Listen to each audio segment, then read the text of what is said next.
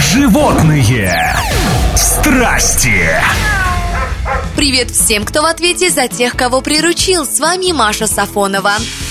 В американском штате Теннесси олень пришел в школу и спокойно вошел через заднюю дверь к младшеклассникам. Дети радовались, и напуганные сотрудники школы поспешили позвонить в агентство дикой природы. Приехавший на вызов офицер обнаружил, что олень ведет себя спокойно. Гуляет по классу, рассматривает парты, книжки, игрушки и конструктор на полках. Животное вежливо выпроводили.